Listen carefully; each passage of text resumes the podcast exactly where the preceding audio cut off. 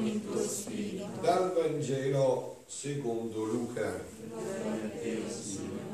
In quel tempo Gesù disse ai suoi discepoli, siate misericordiosi come il Padre vostro è misericordioso.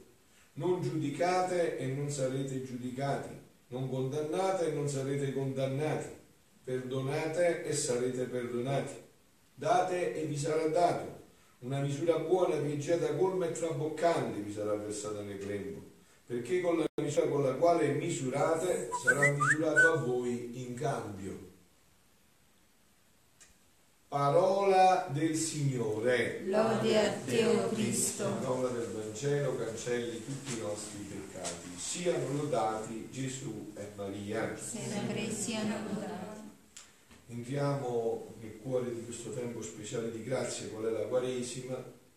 La parola di Dio si fa sempre più penetrante e oggi Papa Francesco ha toccato questo argomento in modo specifico di tutte e due le letture. Non ha detto nessuno può sfuggire al giudizio di Dio, quello personale e quello universale. Tutti saremo giudicati. In quest'ottica la Chiesa fa riflettere proprio sull'atteggiamento che abbiamo con il prossimo e con Dio. Che qua ci giochiamo tutto, col prossimo e con Dio, questo è il rapporto. E dice Papa Francesco, verso il prossimo ci invita a non giudicare di più, a perdonare. Ognuno di noi può pensare, dice il Papa, ma io non giudico, io, io mai giudico, io non faccio il giudice. Nota Francesco che invece invita a esaminare i nostri atteggiamenti. Quante volte sottolinea l'allargamento delle nostre conversazioni e giudicare gli altri, dicendo questo non va. Ma chi ti ha fatto il giudice? A te, Papa. Giudicare gli altri è una cosa brutta, perché l'unico giudice è il Signore, che conosce questa tendenza dell'uomo al giudizio. Nelle riunioni che noi abbiamo, un pranzo, qualsiasi cosa sia, pensiamo alla durata di due ore. Di quelle due ore, quanti minuti sono stati spesi per giudicare gli altri? Questo è il no e qual è il sì? Siate misericordiosi, dice Gesù, siate misericordiosi come il Padre vostro è misericordioso. Di più, siate generosi, date e vi sarà dato. Cosa mi sarà dato? Una misura buona, pigiata, colma e traboccante. Poi dice il Papa, l'invita quindi a essere misericordiosi con gli altri perché nello stesso modo poi il Signore sarà misericordioso con noi. E anche qua, guardate, non voglio entrare perché voglio nei miei argomenti, ma anche qua le cose, cioè quello che è male, sbagliato, noi lo vediamo e lo dobbiamo dire, non è che, cioè, quello che non va bene. L'importante è non entrare nel giudizio, questo lo lasciamo a Dio, però quello che oggettivamente, cioè se uno adesso sta dando uno schiaffo a uno, quella è una cosa che non si fa, non è giusta. Però il problema è che noi non ci in, che la nostra mente vuole poi infilarsi nel giudizio. Allora noi dobbiamo guardare il peccato e raggiungere con la misericordia il peccatore. Quindi l'invito è essere misericordiosi perché così poi Dio sarà misericordioso con noi. La seconda parte del messaggio della Chiesa oggi è l'invito ad avere un atteggiamento di umiltà con Dio che consiste nel riconoscersi peccatori. Dice il Papa, noi sappiamo che la giustizia di Dio è misericordia, ma bisogna dirlo, come nella prima lettura, a te, oh Dio, conviene la giustizia, a me, a noi la vergogna. E quando si incontrano la giustizia di Dio con la nostra vergogna, lì c'è il perdono. Io credo che ho peccato con il Signore, io credo che il Signore è giusto, io credo che sia misericordioso, io mi vergogno davanti a Dio di essere peccatore, così semplice. A te la giustizia, a me la vergogna. E chiedere la grazia della vergogna. Eh? Eh, Francesco ricorda infatti che nella sua lingua materna, ma pure nella mia, penso pure nella vostra, la sua lingua materna, alla gente che fa male, e che poi magari ostenta pure questo, lei ci dice svergognato, quante volte si dice quello svergognato, cioè non, non, non fa neanche rosso, non si vergogna nemmeno di quello che fa, lo ostenta pure quello che fa, non lo riconosce, guarda, ho sbagliato, eh, no, no, lo ostenta pure. E ribadisce l'invito a chiedere la grazia che mai ci manchi la vergogna davanti a Dio, è una grande grazia la vergogna. Così ricordiamo l'atteggiamento verso il prossimo. Ricordate che con la misura con cui io giudico sarò giudicato. Non devo giudicare, se dico qualcosa sull'altro, che sia generosamente, con tanta misericordia.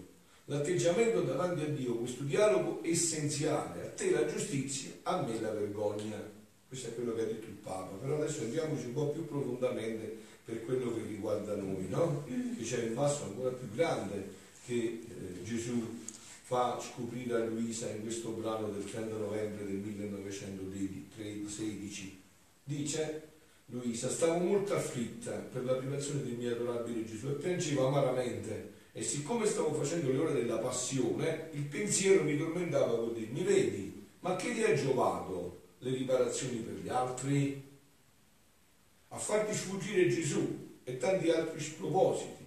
Lo dicevo a tavola, vi ripeto, il nostro carisma è proprio questo, riparare per noi e per gli altri. Questo è il carisma della Divina Volontà, riparare, cercare di riparare tutto. E in Cina c'è una cosa molto bella, no? Quando si rompe un oggetto e si può poi aggiustare, una volta che lo aggiusto, aggiustano con le cose d'oro, filettino, e quello aggiustato è più bello di come era nuovo. Il riparare può rendere la cosa ancora più bella di prima. Il riparare richiede anche l'umiltà, richiede il riconoscere, richiede l'umiliarsi, il vergognarsi, il riparare. Figlia mia, dice Gesù, quindi Luisa diceva, ma che servito questo mio riparare?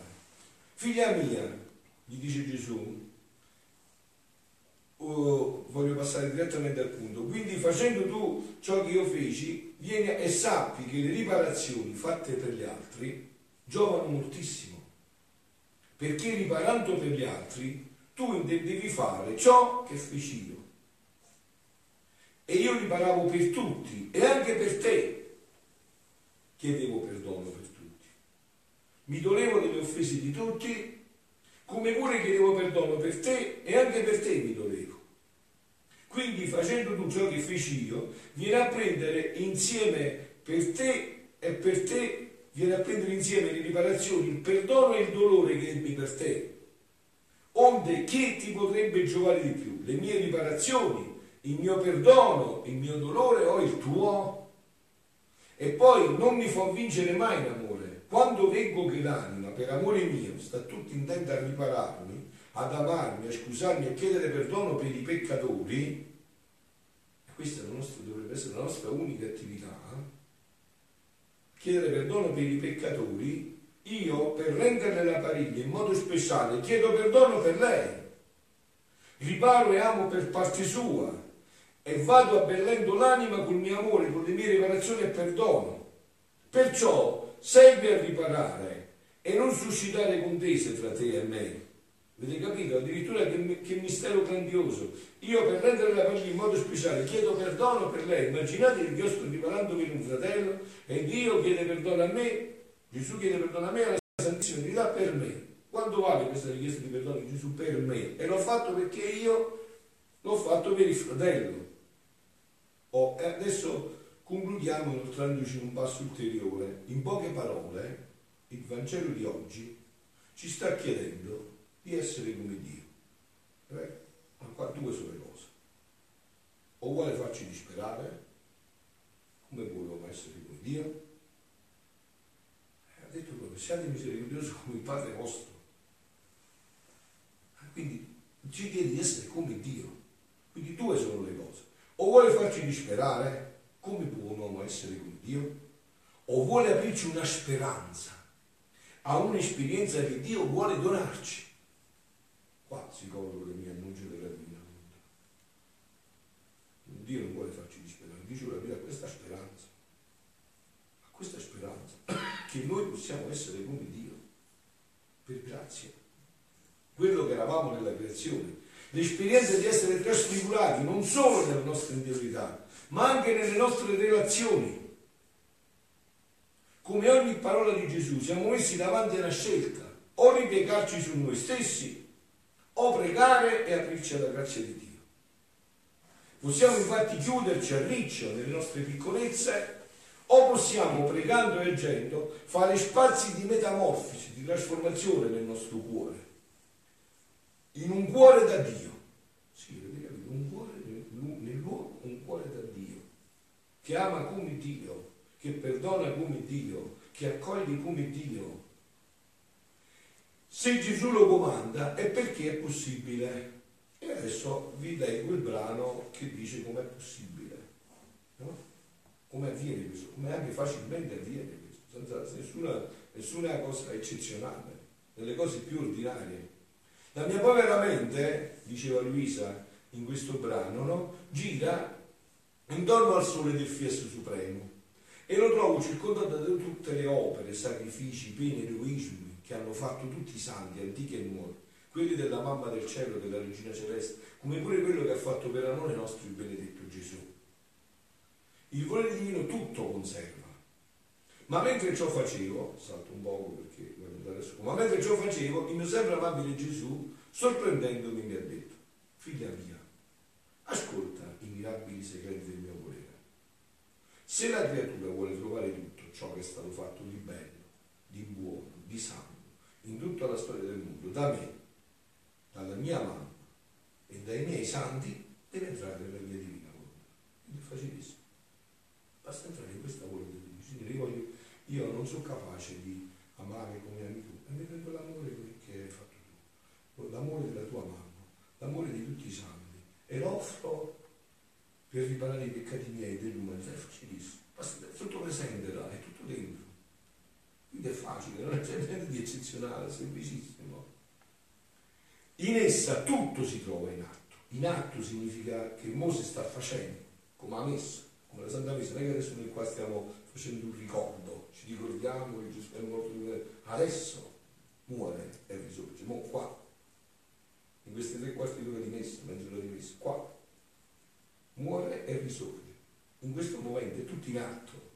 Come tu facevi attenzione a ciascun atto, a ciascun atto lo ricordavi, lo offriva, così il santo che aveva fatto quell'atto, sentite che meraviglia, quel sacrificio, si sentiva chiamare dall'anima diatrice e vedeva il suo atto di nuovo palpitante sulla terra. Quindi duplicata la gloria al suo creatore e a lui stesso. E tu che lo offrivi, coperta dell'ungela celeste del bene di questo santo atto, di quell'atto santo, a secondo lo scopo nobile e alto con cui viene offerto, così più intensa e grande è la gloria e il bene che produce. Quante ricchezze possiede la mia volontà?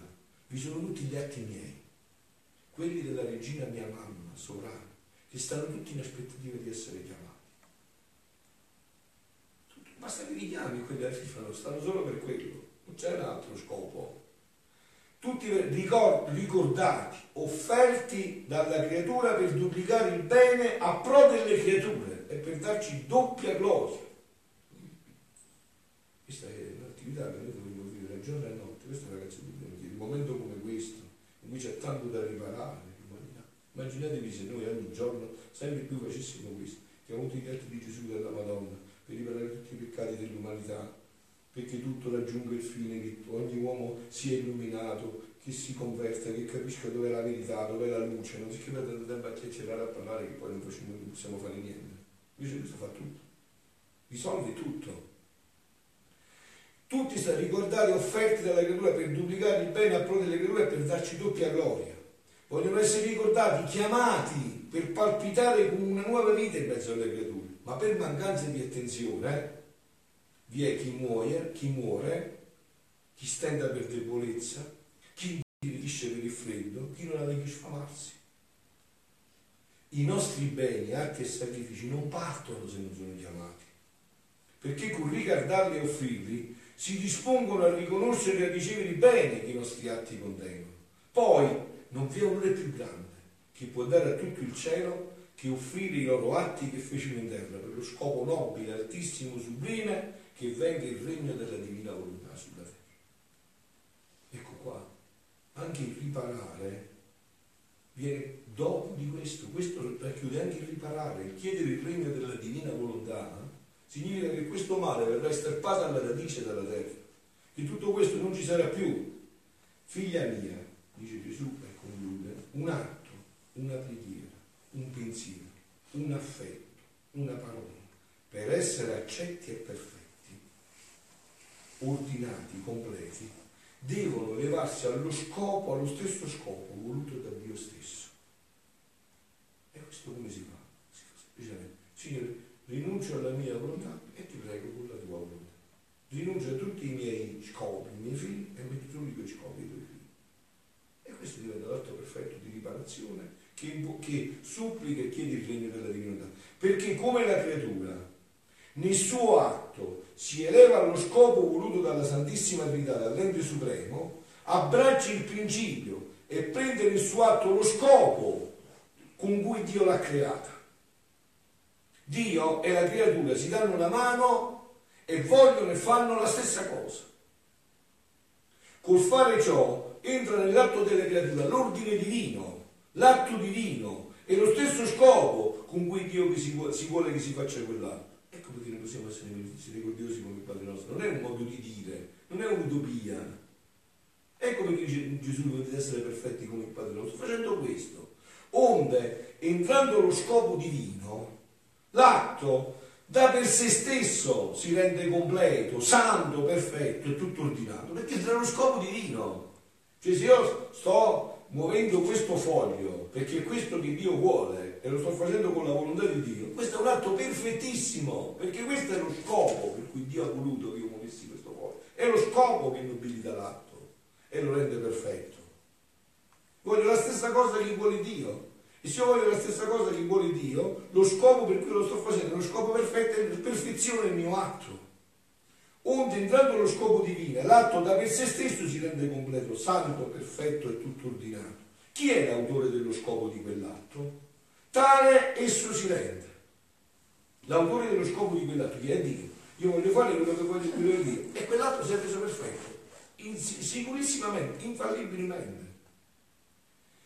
Invece, se la creatura non si eleva allo scopo voluto da Dio nel suo atto, scende dal principio della sua creazione e non sentirà la vita dell'atto divino nel suo. Forse farà molti atti, anche buoni, ma incompleti, imperfetti, disordinati. Saranno come atti smarriti dallo scopo del suo creatore. Perciò la cosa che più ci piace è vedere lo stesso scopo nostro nell'atto della. Si può dire che essa continua la nostra vita sulla terra e la nostra volontà operante nei suoi atti, parole e tutto. Perché la Santa Messa è l'atto più grande che esiste? Per questo, perché Dio l'ha voluta per lo scopo per cui ha creato tutto. E ogni volta che io faccio quest'atto, io realizzo infallibilmente, immancabilmente lo scopo per cui Dio vuole. Questo è un atto perfettissimo se io questo lo trasporto in tutti gli atti della mia vita, quello che viene per la messa viene per gli atti della mia vita. Ecco perché il passaggio sta qua. Cioè più mi libero dalla mia volontà, più cerco di vivere la volontà di Dio nella mia vita, più tutto diventa perfetto, perché io voglio quello che vuole Dio. E se io voglio quello che vuole Dio, lo scopo rende perfettissimo quello che io sto facendo, perché sto facendo quello che Dio vuole che io faccia. E questo, vedete, questa la, questa era la vera vita della Madonna. Ecco la sua perfezione in ogni piccola cosa, mentre faceva la pasta e fagioli, mentre lavava il pavimento, mentre andava a prendere l'acqua alla fonte con, con le secchie in testa, con i recipienti in testa per portare e lavare. Era tutto perfettissimo, era tutto divinissimo, perché era lo scopo. Cioè lei in tutto questo cercava unicamente ciò che Dio voleva da ogni atto. Quindi non è, questa parola del Vangelo non è un modo di dire. Perciò ho detto questi scritti sono una meraviglia, perché ci lanciano dei fasci, dei oceani di luce su questa parola di Dio, sul Vangelo. Siate misericordiosi come misericordioso il Padre vostro. Abbiamo detto all'inizio, ma allora la parola di Dio ci chiede di essere come Dio. Eh sì, proprio come Dio, ma non come Dio perché noi siamo Dio, si vede che è quello che siamo, ma è lo scopo che cambia tutto. Se io voglio quello che vuole Dio, io divento Dio partecipando di Dio. E questa, guardate, questo è lo scopo per cui Dio ci aveva creati. Questo era il suo, lui si dilettava a vederci così, una cosa sola con lui, in questa unione di volontà. E questa è la grazia che dobbiamo chiedere in un momento storico dell'umanità come questo. Non c'è grazia più grande che eh, aver avuto la grazia già di conoscere queste cose, no? adesso la grazia è infinita di poterlo vivere in ogni atto della vita, ma tutto in un momento come questo, dove c'è tutta una confusione, dove tutti questi mezzi di comunicazione che possono essere anche una grande grazia, ma che possono anche diventare una confusione, dove si mettono notizie e poi si tolgono, si amplificano, si cambiano per farti eh, fare dei giudizi, poi per farli cambiare, per, per creare tutta una serie di confusioni, no? Un momento come questo, chi ne uscirà indenne da tutto questo? Chi farà questo? Chi si unirà invece con Dio a implorare il regno della divina volontà e a riparare tutto questo male che c'è in noi e nell'umanità. Siano lodati Gesù e Maria. Sempre siano lodati.